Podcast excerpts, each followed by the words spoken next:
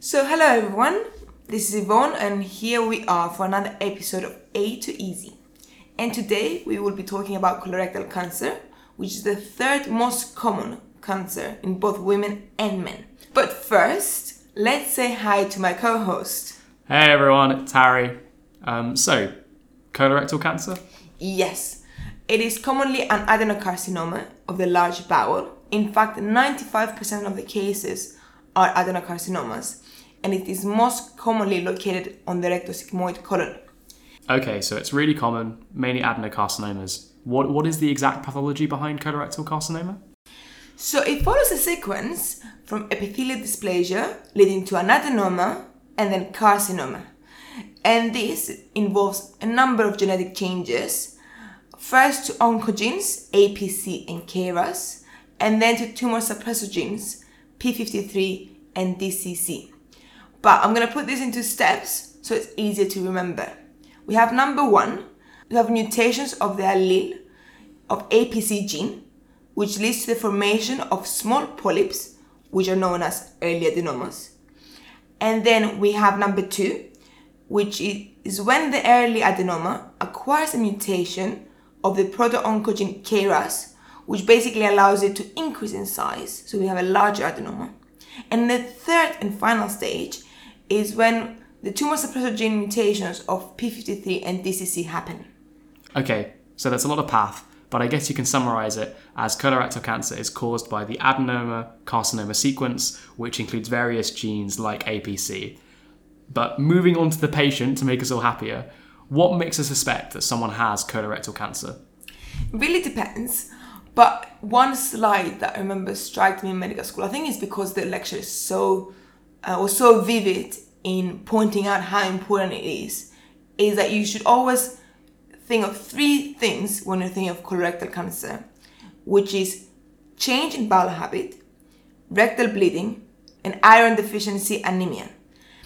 But more specifically, we have left-sided colon cancers and right-sided colon cancers. So left-sided colon cancers usually present with a change in bowel habit, rectal bleeding, and blood or mucus mixed within the stool.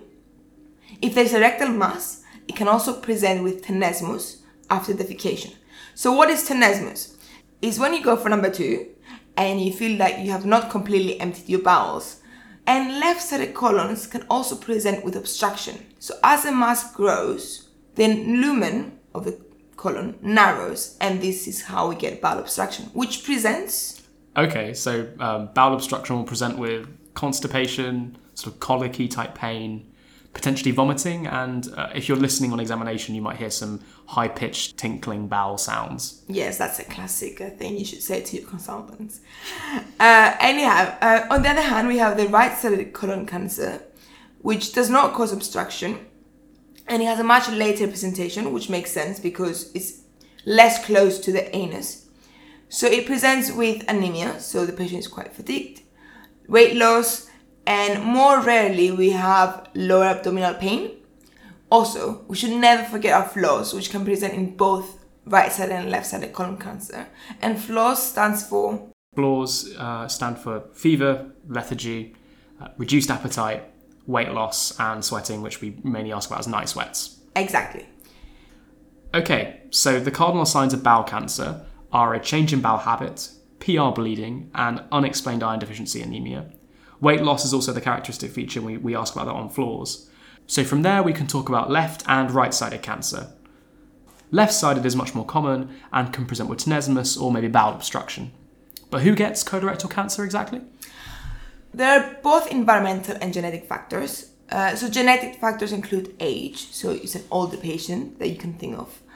And then we have positive family history. So if one of your relatives has had cancer, it is much more likely that you get to have cancer.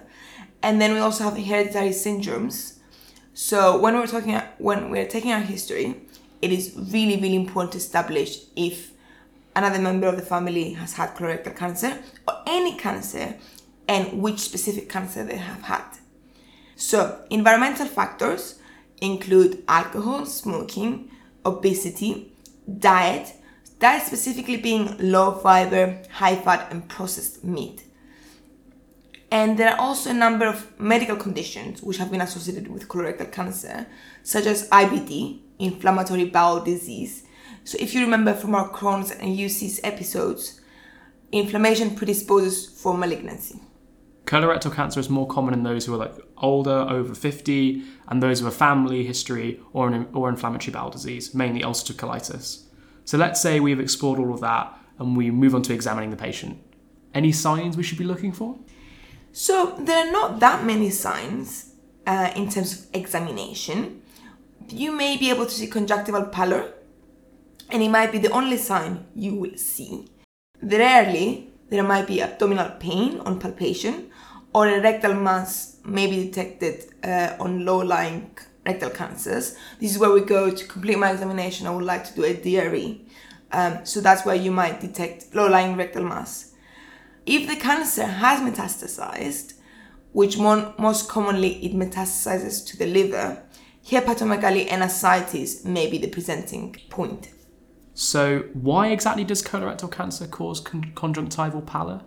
So, we have bleeding due to cancer, okay, and that results to blood loss, and subsequently this results to iron deficiency anemia, which is what presents as fatigue and conjunctival pallor, as we have mentioned before.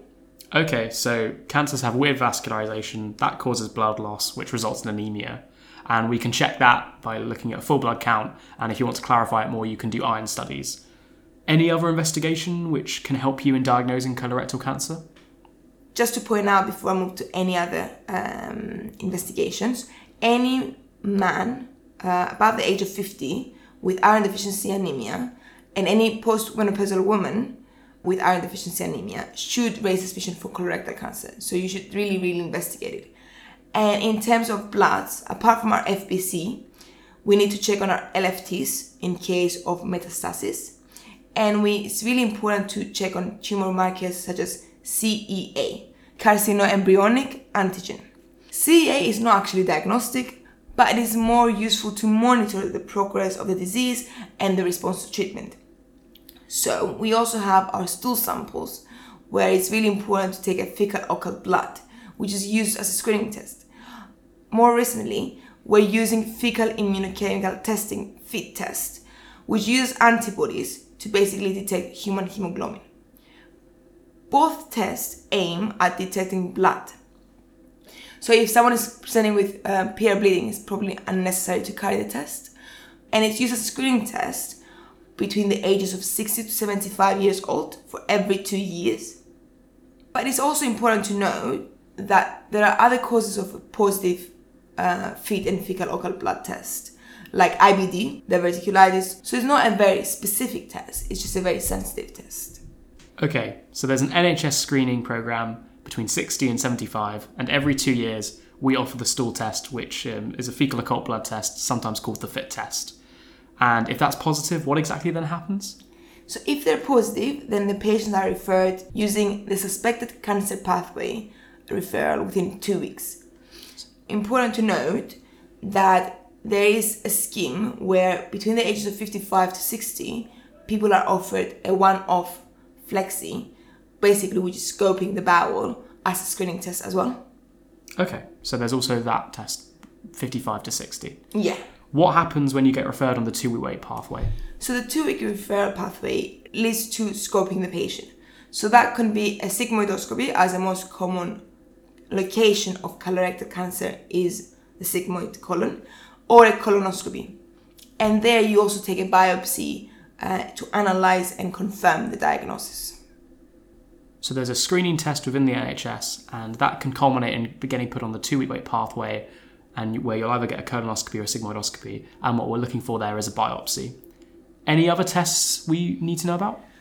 So there are a few like uh, important ones to remember because they come up in SBAs. We have our barium contrast studies where we get the characteristic pathognomonic apple core stricture, um, and we also could potentially do an abdominal ultrasound scan, which is used to check for hepatic metastasis.